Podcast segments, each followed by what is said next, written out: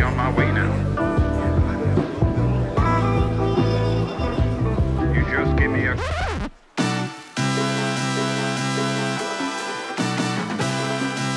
Erittäin hyvää päivää ja tervetuloa Puurojengiin. Tällä kertaa on luvassa 3. kauden päätösjakso ja muutenkin erityinen jakso, koska tänään meillä on luvassa ensimmäistä kertaa ikinä Q&A Special. Ja te olette siis kysynyt multa kysymyksiä ja minä vastaan teille parhaan mukaan. Kiitos kaikille, jotka osallistuivat kysymysten laittamiseen. Huonoja kysymyksiä tuli paljon ja valitsin sitten kuitenkin niistä ne parhaat. Polkastaan Q&A käyntiin kevyellä ja helpolla. Mikä on sun parhain elämän vinkki, jonka oot tajunnut liittyen ihan mihin vaan? Tämä on iso kysymys, mutta asiaa jonkun verran pohdittua, niin mä päädyin seuraavaan 3-osaiseen vastaukseen. Ensimmäinen elämänvinkki, jonka mä haluan kertoa teille, on se, että ketään ei kiinnosta.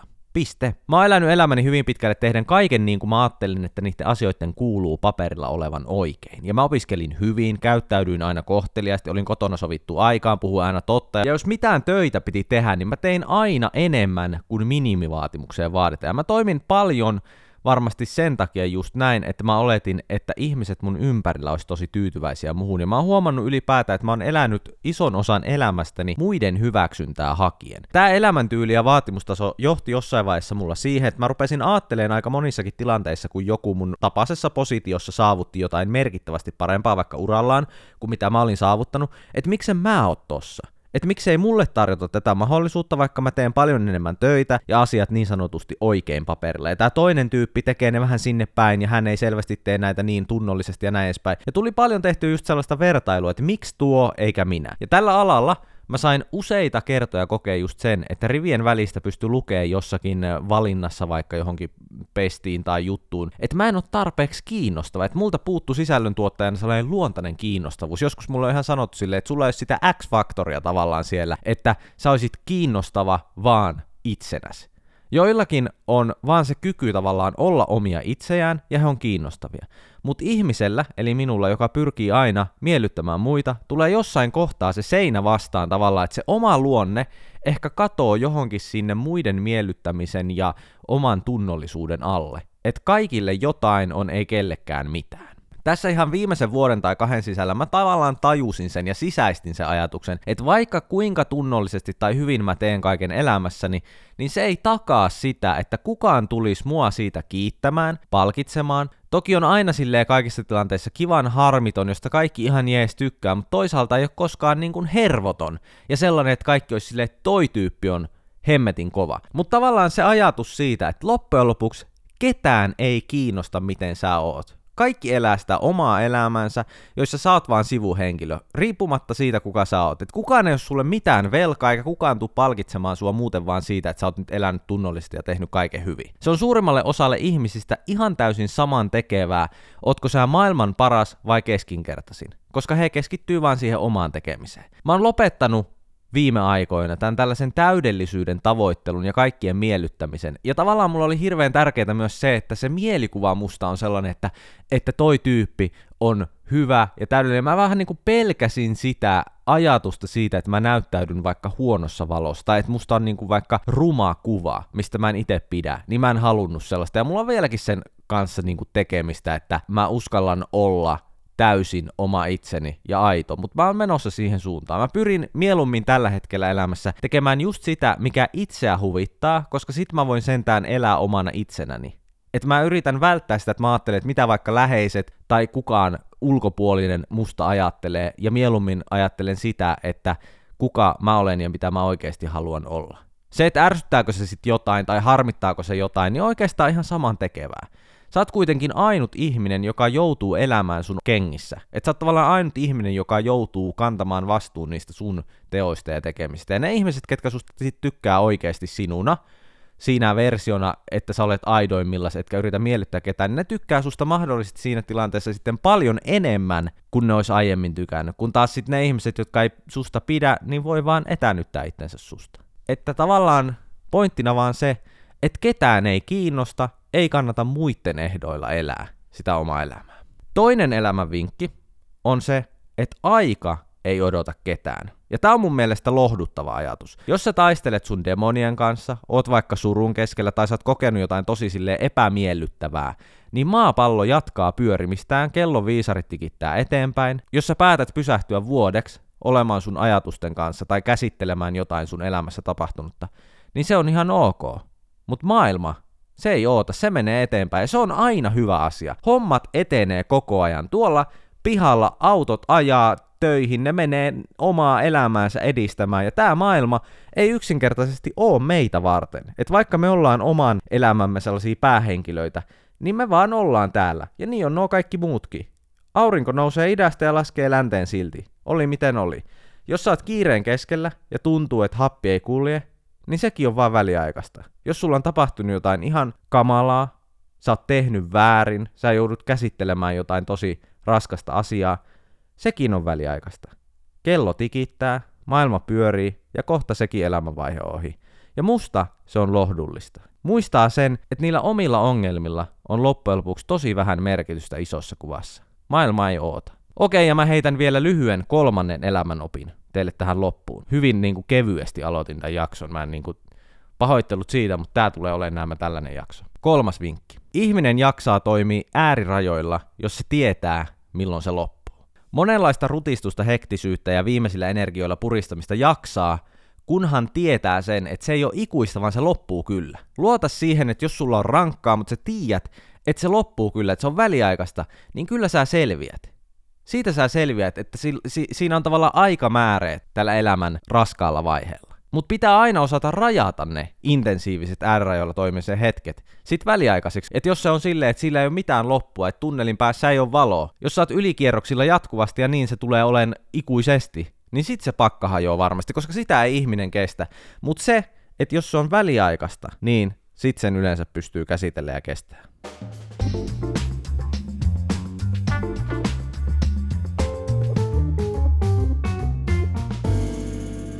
Toinen Q&A-kysymys. Mikä fiilis olisi, jos Sanna Martsukka Marin kuuntelisi Puurojengiä? Jos Sandels juoksulenkillä läimäsee kuulokkeista Puurojengin tulille, niin sehän olisi aivan mielettömän hienoa. Et jos me tehdään rehellinen arvio kuitenkin siitä todennäköisyydestä, että näin on, niin mä uskoisin sen lähenevän kuitenkin sitten 0.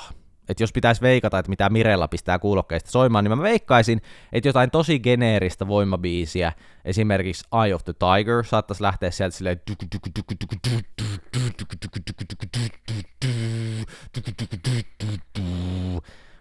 rising up, back on the street, did my time, took my chances. Mä veikkaan, että tolla linjalla mennään mieluummin kuin tervetuloa Puurojengiin. Mutta ei ole kuitenkaan syytä tehdä tässä liian hätiköityjä johtopäätöksiä, koska onhan se mahdollista, että musiikin sijaan Marski preferoi tätä ylläpitämääni asiapitoista ja varsin ajankohtaista puheenohjelmaa, jonka kaltaista ei toista Suomesta löydy. Olisihan se periaatteessa lähestulkoon kuitenkin meidän pääministeriltä kulttuuriteko kannattaa suomalaista yrittäjyyttä. Ja kyllähän se sinänsä toisi lisämausteen hänelle myös kuulijana, kun hän on kuitenkin useampaan jaksoon päässyt itse mukaan osallistumaan, että hän tavallaan on myös hahmo täällä meikäläisen Puurojengissä, niin sitten tavallaan se pääsisi kuulemaan tämän vastauksen kaltaisia arvioita omasta toiminnastaan, ja sitä kautta tavallaan reflektoida, että miten nämä kansan syvät rivit näkee hänet ihmisenä.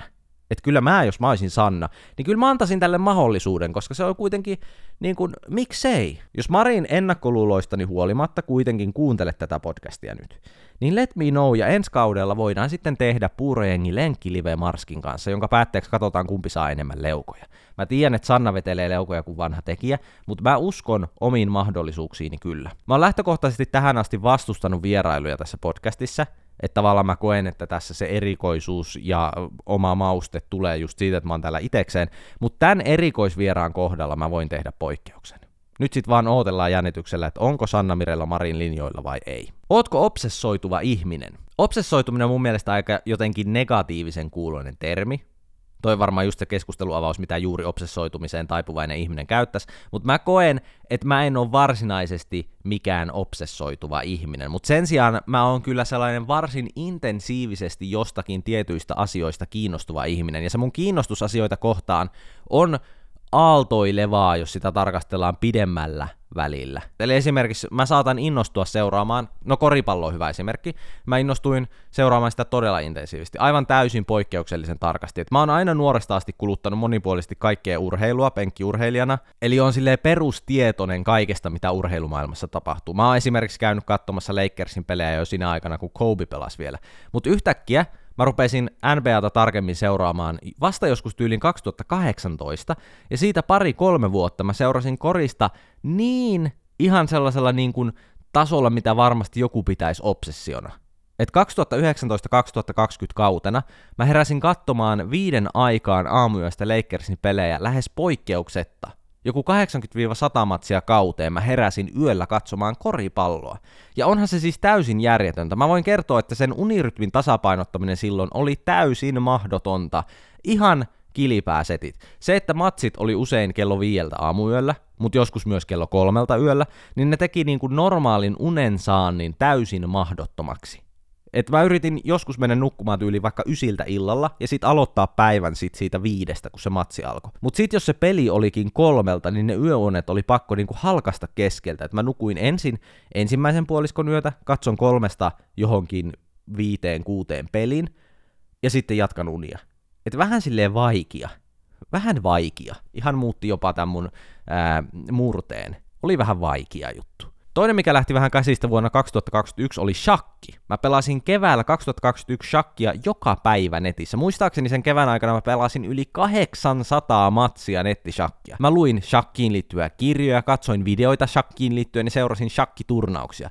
Se oli äärimmäisen kiinnostavaa, mä halusin vaan olla siinä tavallaan parempi kuin kukaan, ketä mä tunnen. Mut shakki on mun mielestä yksi parhaita pelejä sen vuoksi, että se on todella reilu peli. Siinä ei voi syyttää tuuria tai pelikavereita, se on kaikki susta itsestäsi kiinni. Ja se on oikeasti peleissä tosi harvinainen elementti. Et jos sä pelaat korttia, niin siinä on aina se iso tuurielementti, että miten sulle jaetaan kortit. Jos sä pelaat CS, niin sä voit syyttää tiimikavereita. CS on muuten yksi sellainen intressi, joka jossain välissä mulla oli ihan pakomainen tarve saada global rankki. Ja sit kun mä sain sen, niin mä lopetin sen kokonaan sen peli. Mut shakki, se on kuningaslaji. Siinä sä et voi syyttää muuta kuin ittees. Ja yksi tavallaan vähän tällainen samankaltainen innostuminen viimeisen 2 vuoden ajalta on tavallaan tää salitreenaaminen. Mut sit taas toisaalta mä toivon, että tässä olisi enemmän kyse elämäntapamuutoksesta, eikä niinkään jostain vuoden tai 2 kestävästä innostuksesta. Toisaalta samaan aikaan kyllä mä huomaan myös sen, että se vie multa niin paljon vapaa-aikaa tällä hetkellä elämässä, että se voi vaatia jonkunlaisen muutoksen pidemmän päälle. Et mä treenasin kuitenkin silleen passiivisesti perusjumppailen jo 10 vuotta sitten, että kyllä mä niinku salilla olin käynyt, mutta 2 vuotta sitten mulla niinku klikkas päässä joku ymmärrys siitä, että jos mä haluan kehittyä tässä, niin se ei vaadi muuta kuin todellista tavoitteellista treenaamista ja sitä, että käy oikeasti aktiivisesti. Et ehkä mä tämän asian ajattelisin niin, jos me vedetään summa summarum kaikesta tästä, että mulla on kuitenkin taipumusta erityisesti vapaa-ajalla niin innostua äärimmäisen paljon jostakin asiasta ja vähän niinku sukeltaa siinä aihepiirissä tosi syvälle. Ja sit mä kulutan sen aiheen ympärillä olevan mielenkiinnon itseltäni pikkuhiljaa loppuun ja siirryn seuraavaan. Mut sit sellaisissa elämän isoissa aihepiireissä, kuten vaikka työ, parisuhde, elämän arvot, niin mulla on silleen tasaisempia ja stabiilempia tapoja toimia. Et niissä ei tapahdu sellaista crash and burn -efektiä, että mä olisin niinku vuoden ihan superintensiivinen ja sitten yhtäkkiä se vaan droppaisi. Ja se on mun mielestä tosi tärkeää sen kannalta, että jos mietitään vaikka tätä puurojengiäkin ja sen menestystä, että jos mä olisin tehnyt tätä 2 kautta ja kyllästynyt, niin ei tällä olisi mahdollisuutta kehittyä ja kasvaa. Mä koen, että niissä tärkeissä elämäasioissa mulla on kuitenkin aika sellainen niin kuin tasainen ja pitkäkestoinen mindset. Mitkä jutut olisit jättänyt jälkikäteen kertomatta ja miksi? Mä koen aina, että mä oon ollut melko yksityinen ihminen, vaikka mä oon pidempään tehnyt julkista työtä. Et ehkä myös osittain tämän takia mä oon suunnannut monet mun sisällöt aiemmin nimenomaan tiettyihin aihepiireihin. Et mulla on ollut videoita tubessa historiaan liittyen, true crimeen, muotiin. Et tavallaan ne ei liity muhun. Mä oon joskus niinku sanonut sellaisen lauseen, että mun mielestä kukaan ei ihmisenä ole niin kiinnostava, että häntä kannattaisi vaan sen takia seurata, vaan enemmän se, että mitä se tuo siihen pöytään niiden aiheiden puolesta. Mut sit se on just koomista, kun ajattelee tätäkin podcastia, niin tämähän nyt taas pyörii ihan mun elämänkokemusten ympärille. Mut Puurojengi on projektina silleen just haastanut sitä mun sellaista filtteriä, että mitä mä kerron itsestäni ja kuinka haavoittuvainen mä olen ja kuinka avoin ylipäätään myös mun mielipiteiden kanssa. Ja se on oikeastaan yllättänyt koko tää projekti mut siitä, että ihmisiä niinku kiinnostaa nämä asiat. Et mä en niinku tiedä, miksi teitä kiinnostaa. Se on ajoittain ollut aika haastavaa just se mun rajan löytäminen ja vetäminen sen kannalta, että mitä mun kannattaa kertoa ja mitä ei. Ja se on myös mulle koko ajan hämärämpää tavallaan se raja, että missä se tulee se yksityisyyden raja ja sitten sen kiinnostavuuden raja ja tällainen. Tämä työstämisprosessi on mulle kuitenkin periaatteessa niin yksityinen. Tavallaan sitähän te ette näe sitä, että mitä täällä taustalla tapahtuu, mutta mähän siis suunnittelen jaksot yksin, mä äänitän nämä jaksot kotona yksin, mä leikkaan ne yksin, tavallaan mä olen koko ajan niin kuin itse yksin tästä tavallaan vastuussa ja tuntuu tavallaan, että eihän kukaan tätä edes näe, kuule tai tiedä. Mun silmiin tää tavallaan kaikki tapahtuu vaan itselleni. Et mä tavallaan teen tämän kaiken, ja sitten yhtäkkiä kun tää menee julki, niin onkin tilastoja ja lukuja tietokoneen ruudulla, joita ei sille oikeastaan edes hahmota. Ja lisäksi mä oon huomannut, että se avoimuus ja raaempi todellinen omien ajatusten avaus on tavallaan tehnyt hyvää siitä näkökulmasta, että miten vaikka seuraajat mut näkee. Et mä saan aina positiivista palautetta, erityisesti silloin, kun mä kerron jotain, mistä mä en oo ennen puhunut, tai sanotan vähän epätyypillisempiä asioita ääneen. Et silloinhan tulee niitä palautevyöryjä. Et silloin sanotaan, että hei, tämä oli tärkeää, että avasit tätä. Ja siinä tavallaan tulee se sellainen pieni mindfuck. Että tämä on tavallaan tosi hyvä asia, ja tuntuu, että sillä on myös oikeasti merkitystä, että minkälaisia asioita mä sitten nostan esille. Mutta toisaalta se, että saa aina poikkeuksellisen paljon positiivista palautetta just silloin, kun puhuu asioista, joista ei syystä tai toisesta ole ennen puhunut, niin se johtaa siihen, että tulee sellainen olo, että okei, jatkossa mun pitää mennä tässä vielä syvemmälle, että mun pitää olla vielä diipimpi ja vaata vielä henkilökohtaisempia asioita, että se tavallaan kannustaa menemään syvemmälle. Ja lopulta voikin yhtäkkiä olla tilanteessa, jossa kuin varkain onkin avannut itsestään lähes kaiken julkiseen tarkasteluun, eikä yhtäkkiä ole jäljellä mitään, mikä olisi vaan mun omaa. Missään nimessä mä en koe, että mä oon sellaisessa tilanteessa, että mä olisin nyt radikaalisti ylittänyt missään vaiheessa jotkut asettamani yksityisyyden rajat, mutta mä huomaan kausi toisensa jälkeen, että mä niin kuin yllätyn, että okei, mä avasin aiheen tai teeman, josta mä en olisi vaikka vuosi sitten missään nimessä puhunut. Joidenkin juttujen kohdalla se tuntuu niin kuin vapauttavalta ja tärkeältä, kun taas joissakin jutuissa tulee vähän sellainen fiilis, että okei, että jännä, että mä edes kerroin tän, että oliko tää nyt tarpeellista.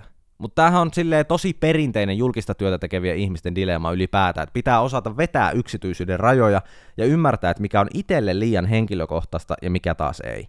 Ja sitähän ei kukaan ulkopuolelta pysty määritellä, että kukaan ei voi tulla sanoa sulle, että tämän asian sä saat sanoa ja tätä, et, koska joillekin tietyt aihepiirit tuntuu tosi kevyiltä ja helpoilta puhua, kun taas toisille ne saattaa olla sellaisia, että niihin sisältyy paljon häpeää ja tunnelukkoja ja sellaisia niin kuin kokemuksia, että tästä mä en ainakaan halua puhua. Toisaalta se on just se asia, mikä voi tuoda äärimmäisen paljon vertaistukea ja apua ihmisille, kun osaa sanottaa ja puhua niitä asioita, joista normaalisti ei puhuta.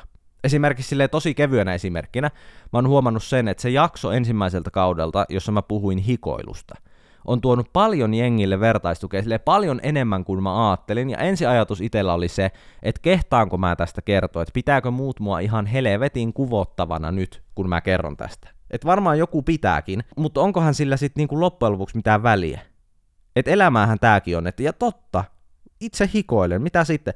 Ja saan siitä jaksosta siis edelleen, sen takia nostin tämän itse asiassa, että saan tästä jaksosta edelleen viikoittain viestejä, että kiitos, että kerroit. Että joka viikko joku tulee kiittämään sitä, että he on samaistunut siihen äärimmäisen paljon ja luulivat olevansa ainoita hikikalleja. Se on ihan niin kuin jengillä ongelma, mistä kukaan ei puhu. Jälkikäteen mä oon kuitenkin huomannut, että nämä henkilökohtaiset jutut ei ole niitä, mitkä jää kaduttamaan tai mietityttämään. Nimittäin ainoat asiat, jotka mua on vähän kummitellut, on tarinat, missä mä oon vetänyt ulkopuolisia ihmisiä tarinoihin mukaan. Et oli kyseessä sitten joku tuttava tai tuntematon salilta, läheinen tai lähikaupan myyjä, niin se ajatus siitä, että joku ulkopuolinen henkilö osaa julkista podcastia mahdollisesti haluamattaan ja vaikka kukaan muu ei heitä sieltä tunnistaisi, niin se on vaikea hahmottaa, että millä tavalla he itse suhtautuu sit siihen, että he mahdollisesti on osa tällaista viihdeshowta.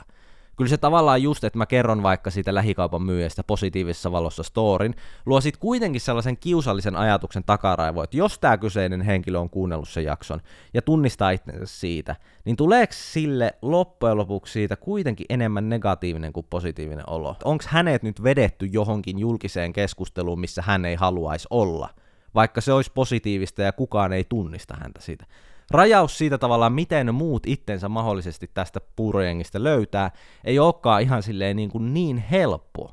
Että kun mä asetan itteni niin usein näissä storeissa täysin naurunalaiseksi, Että mä kerron asioita, missä niin kun, mä nolaan tavallaan itsen julkisesti paikoitellen täysin. Niin joskus mä unohan sen, että jos mä kerron jonkun ihan peruspositiivisen jutun jostakin ulkopuolista ihmisestä, niin eihän ne ihmiset välttämättä halua millään tasolla joutua julkisen podcastin tarinaksi, vaikka se käsittelytapa olisi se anonyymi ja kerronta positiivinen tai hauska. Tässäkin on sen verran jo toistoja jaksoja alla, että ajan kanssa mä myös huomaan sen, että millä tavalla mun kannattaa puhua ja rakentaa storit tässä podissa. Et sekin on kuitenkin fakta, että liian varuilla ja varpailla mä en myöskään halua olla, eikä mun kannata olla, koska mun elämäänhän nämä tarinat liittyy. Ja niin pitkään kun nämä tarinat on todenmukaisia ja tunnistamattomia ja reiluja, niin ei oikeastaan pitäisi olla mitään ongelmaa. Et tavallaan mulla on oikeus myös puhua mun elämässä tapahtuvista asioista. Ja tää on kuitenkin koko ajan sellainen prosessi, jonka aikana mä opin myös itse toimimaan koko ajan paremmin. Nautitko julkisuudesta? Vastaus kysymykseen lyhyesti on, että en. Mutta sitten taas tavallaan en mä tiedä, onko mä oikeasti mikään julkinen persona. Tai tavallaan to be fair, niin en mä edes koe, että mun elämään liittyy mikään julkisuus kauhean vahvasti tällä hetkellä. Mä istun täällä kotona, mä käyn salilla ja sit mä istun taas kotona ja kukaan ei tämän prosessin aikana mua häiritse. Mä teen sisältöjä someen, jota jengi sit siellä somessa kommentoi ja on kivaa, jos sisältöjä kuluttaa iso yleisö ja sit se ärsyttää, jos niitä ei kuluta kukaan. Ja on sellainen olo, että mikä siinä on, ettei kiinnosta, mutta sitten jos jengiä kiinnostaa, niin siitä tulee onnistumisen kokemuksia. Et ehkä tavallaan mä elän myös sellaisessa illuusiomaailmassa, missä mun sisältöä ei kuluta oikeat ihmiset, ja mä oon ihan sellainen täysin normoäijä, joka saa kävellä kadulla rauhassa ilman, että kukaan tietää mitään.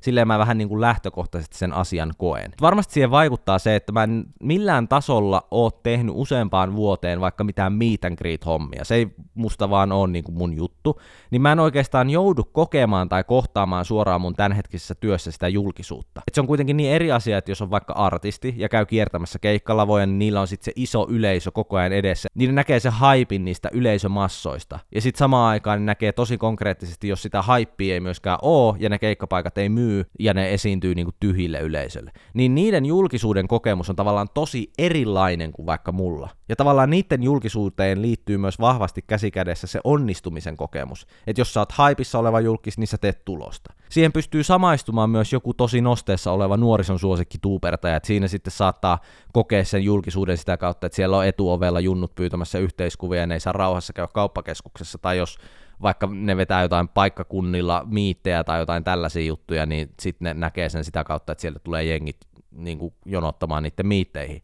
Mutta mä voin käytännössä kävellä mihin vaan ilman, että kukaan häiritsee mua. Totta kai mullakin on tilanteita, missä joku tulee sanoa mulle jotain tai osoittaa jotenkin, että hei, että he tunnistaa mut tai jotain vastaavaa, mutta se ei kuitenkaan ole sellainen osa mun elämää tällä hetkellä, mun tarvii se mitenkään huomioida. Mutta kyllä musta tuntuu, että se on itselle tosi tärkeä ja hyvä asia, että saa olla rauhassa eikä elele mitään hektistä julkislifea. Mä en kaipaa sitä itse ollenkaan, että olisi joku kokemus siitä, että ei, minut tunnistetaan. Ja ehkä tässä kokemuksessa mahdollistajan tavallaan myös se, että mun seuraajilla on sama energia kuin mulla, että me vaan istutaan kotona ja pysytään varjoissa. Että jengi ehkä matchaa sen mun tyylin olla. Ja se on ihan jees. Tää on hyvä kysymys. Kommentoitko itse omia storejasi nyt sitten rehellisesti, vai miten voi olla, että osa kommenteista kuulostaa täysin sun suusta tulleilta? Vai kuulostaako sun seuraajat jo sulta, vai mitä ihmettä? No niin, ja nyt sitten faktat tiski ja 100% rehellinen vastaus. Mä en kommentoi omia storejani, en ole koskaan sellaiseen huiputukseen alentunut. Mä oon vaan influenssoinut mun seuraajat mun klooneiksi. Näin se vaan menee. Me ollaan yksi iso samalla tavalla puhuva joukkia, ja se on joskus mulle itsellenikin tosi hämmentävää, että miten tää jengi voi puhua näin ja käyttää näin kotoisan kuuloista kieltä. Mutta se on musta niin kun parasta Instagram-storien aktiivisessa päivittelyssä, että mun seuraajat on lähtökohtaisesti kaikki koomikkoja. Et jengi vaan heittää kasuaalisti bängereitä läppiä DM:n täyteen, ja välillä on tilanteita, että ei vaan kerkeä jakamaan kaikkia juttuja, kun niitä tulee vaan niin paljon, että on kädet täynnä. Kiitos siitä kaikille, ketkä osallistuu, koska ilman sitä vastakaikua tää koko homma tuntuisi vaan ontolta.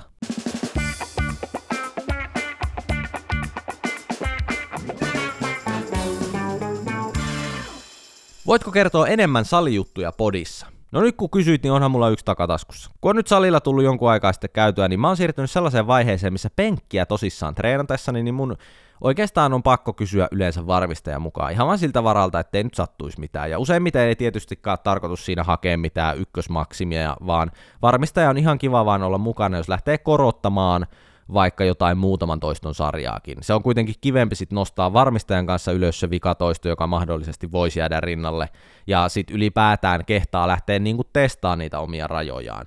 Jonkun 100 kilon alta esim. Itsensä kamppailu on kuitenkin aina ihan perseestä, et sit onhan tietyissä painoissa liikkuessa ihan jo niinku turvallisuusseikkakin se, että joku olisi siinä tsekkaamassa sen sarjan. Itselle siinä on vähän ollut harjoittelemista, että viittii tuntemattomia pyytää varmistaa, mutta ajan kanssa siihen on silleen tottunut yleensä silleen, mä vilkuilen ympärilleni ja katon, että löytyisiköhän tältä tuttuja. Jos ei, niin sit mä seuraavaksi katselen, että onko sen näköisiä treenaajia, että ne tietää mitä he tekee ja näyttää ehkä myös samaan aikaan melko vahvoilta. Yleensä joku perushyvä jamppa sieltä sit löytyy, joka sit auttaa.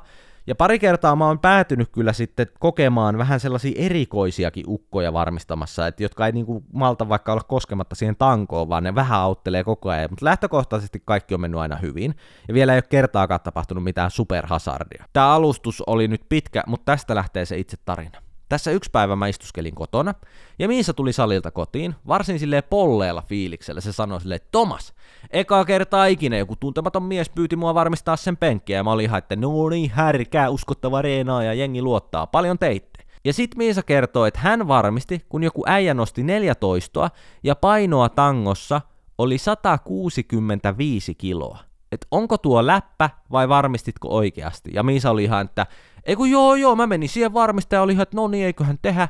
Ja laskin siinä samalla, että oho, tässähän on 165 kiloa. Ja mua rupesi naurattaa tää skenaaria. Mä kysyin Miisalta, että voitko demonstroida, mitä tarkalleen ottaen olisit tehnyt siinä tilanteessa, jos tällä äijällä olisi poksahtanut olkapää kesken toiston, mennyt paskaksi ja tää tanko olisi tippunut rinnalle, niin miten tarkalleen ottaen oisit sen 165 kiloa siitä niin kuin nostanut? Ja sit Miisa selitti, että ei kun mä olin vaan henkinen tuki. Ja mä ymmärrän, monesti varmistajat on siellä nimenomaan henkisen tuen vuoksi, ja kyllähän kyseinen ukko siis melko kevyenä tätä 165 kiloa on kuitenkin pitänyt, jos se on muutamaan kertaan noussut. Mutta on siinä kyllä silti eukkoon luotettu, että pistää varmistamaan 165 kiloa. Huhhuh. Mutta Miisa aloitti kyllä tämän varmistusuransa melko vaatimattomasti. 165 kiloa, hyvä nostaa silleen lähtötaso korkealle, että alle 150 kilon sarjoja ei enää Miisan niin kannata lähteä edes varmistamaan, että tää on kuitenkin sellainen rima jo, joka on hyvä pitää. Mennään seuraavaan kysymykseen. Se hetki, kun tajusit, että haluat kosia Miisaa. Oon aina miettinyt, mitä päässä liikkuu tuolloin. Mielenkiintoinen kysymys. Meillä kosimista tai naimisiin menoa ei koskaan nostettu keskusteluaiheeksi etukäteen. Siihen ei tavallaan ladattu mitään ennakko-odotuksia tai erikoisia lähtökohtia. Koska mä tiedän siis, että monella frendillä siihen kosintaan päädytään jopa silleen, että vähän niin kuin porukalla jutellaan, että olisiko se nyt sitten aika pistää jo hynttyyt yhteen, että oltaisiko me jo pikkuhiljaa valmiita, tai sitten on se toinen skenaario, että eukko ruppee piikittelemään, että millos viet miut vihille. Ja laitetaan mailissa sormuskauppojen mainoksia menemään ukolle, että oiskohan tässä jo aika hyvä diili. Sellaisiakin tilanteita jengillä on paljon, että ootko sukko minua vihille viemässä, koska on tässä miettinyt, että pitääkö sitä ruveta katselemaan muita vaihtoehtoja, kun ei tämän hetkinen ukkotaja ole toiminnan miehiä. Niin mun mielestä tavallaan tommonen on aika jotenkin kamalaa, mutta toisaalta mä ymmärrän, että joillakin se homma menee just noin. Että se tilanteen luonteva eteneminen vaatii vaan pientä eteenpäin työntämistä ja ne kaikkein kevyimmät pikkuvinkkaukset ehkä enää kannakkaan hedelmää, niin sit pitää vaan olla suoraan, että hei, äijä, tässä on sormuskauppa, käypä katsomassa. Ja mun kohdalla tää ajatus kosinnasta kypsyi, kun me oltiin seurusteltu silleen 5 vuotta. Me buukkailtiin sinä syksynä matkaa Pariisiin, ja reissu läheni, ja tyyli viikkoa ennen lähtöä jotenkin mulla niinku tuli vaan sellainen ajatus päähän, sellainen niinku naksahdus päässä, että Pariisihan olisi täydellinen paikka kosia. Ja sit ton ajatuksen saattelemana mun aivoissa silleen lähes salamaniskun tavoin tuli sellainen tajuaminen, että mähän on muuten valmis. Että mä olen valmis kosimaan, että ei tässä mitään. Ja sit mä tein nopean analyysin silloin siitä, että tässä viikon sisään mä en kyllä kerkeen valmistella näitä asioita siihen pisteeseen, että mä saisin asiaa siellä Pariisissa vietyä finaaliin. Niinpä mä päätin, että okei, nyt mulla on sisäinen rauha ja tieto siitä, että mä aion kosia. Että nyt mulla on sellainen niinku ajatus päässäni, että sitä kohti. Ja seuraavana vuorossa oli sitten se, että mä odotan vaan sitä tilannetta, missä se tuntuu loogiselta, ja järjestelen ne sormukset ja muut siihen tilanteeseen valmiiksi. Aikaa kului, ja meillä sitten niinku muutama kuukausi tästä tuli tieto, että mä aiotaan buukata reissu Pohjois-Suomeen sellaiseen lasi-igluun. Se reissu oli tiedossa tammi-helmikuun vaihteessa, muistaakseni 2020 vuonna, ja mä marssin siinä vuoden vaihteessa sitten sinne sormuskauppaan. Siellä ei ollut sellaista sormusta, jonka olisin halunnut, joten me suunniteltiin yhdessä sen myyjän kanssa sopiva kihlasormus. Ja jälkikäteen ajateltuna mä oon tosi haipeissa siitä, että mä pidin tämän täysin kaiken Miisalta salassa. Että mä en yrittänyt edes vihjata tai testata sitä, että onko Miisa valmis. Mä olin tavallaan aidosti sen riskin edessä, että Miisa saattaisi jopa sanoa, että hän ei olekaan valmis tai että joku tässä koko prosessissa olisi liian aikaista tai tuntuisi väärältä tai jotain tällaista. Mutta tavallaan mulle se oli tärkeetä, että tää on nyt niin kuin mun juttu. mun prokkis ja mä vien tän maaliin, meni syteen tai saveen. Pelkäämisen syytä ei sitten ollut, kosin siellä lasiikussa ja Miisa yllättyi tästä täysin ja sanoi onneksi kyllä, mut oli se kyllä ihan pirun jännittävää ja ihan helkkaristi kyllä se sormus poltteli laukussa, kun mä vaan ootin sitä hetkeä. Niin jännittävää oli, mutta se ajatus vaan tuli ja se varmuus vaan niin kuin tuli. Tuli vaan sellainen hetki, että nyt olen valmis.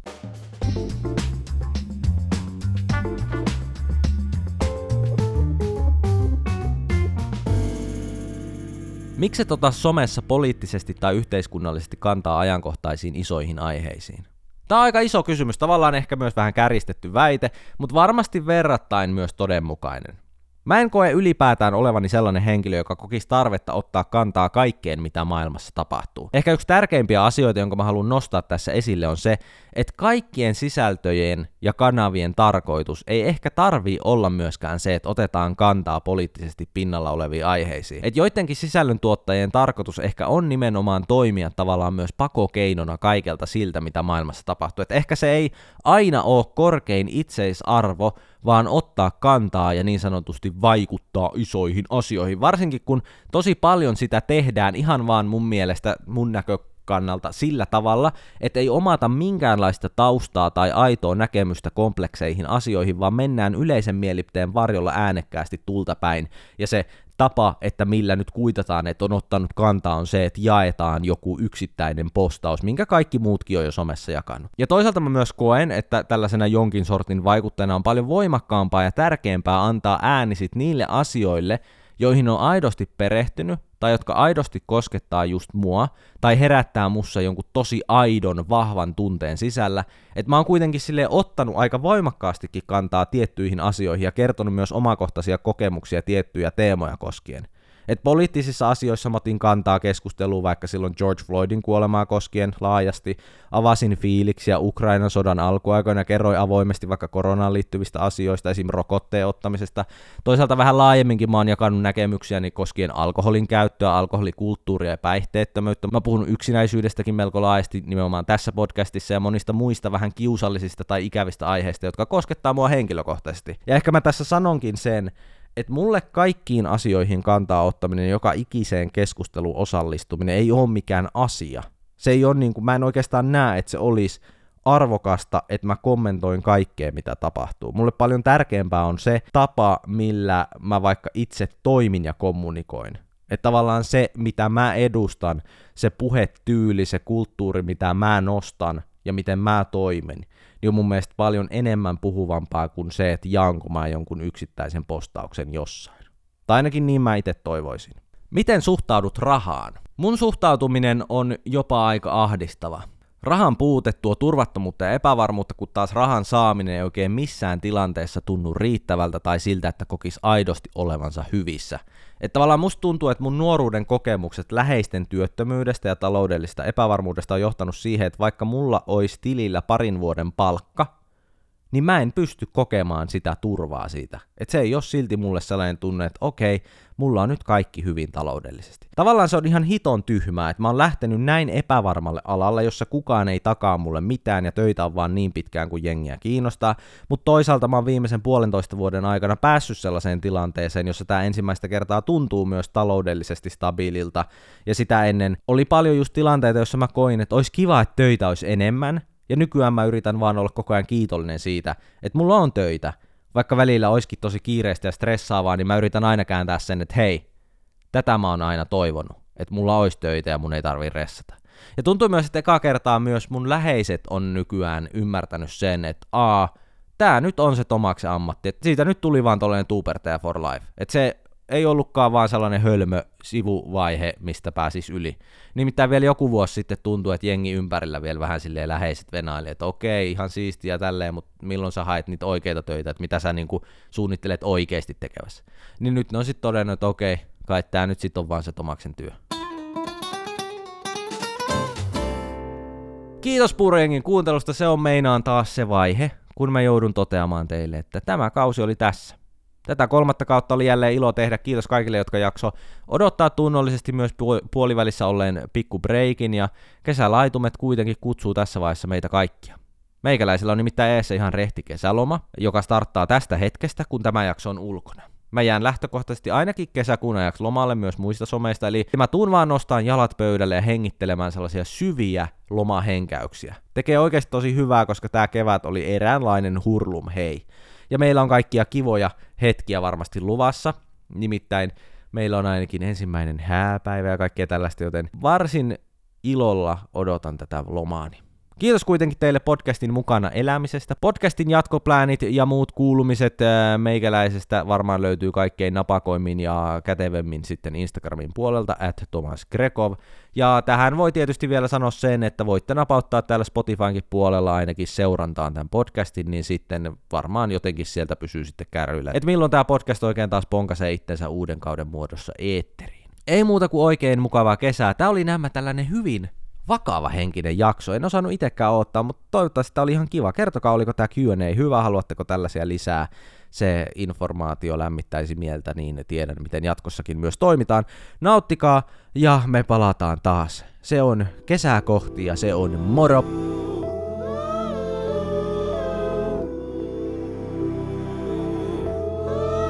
Check, 1, 2. 1, 2.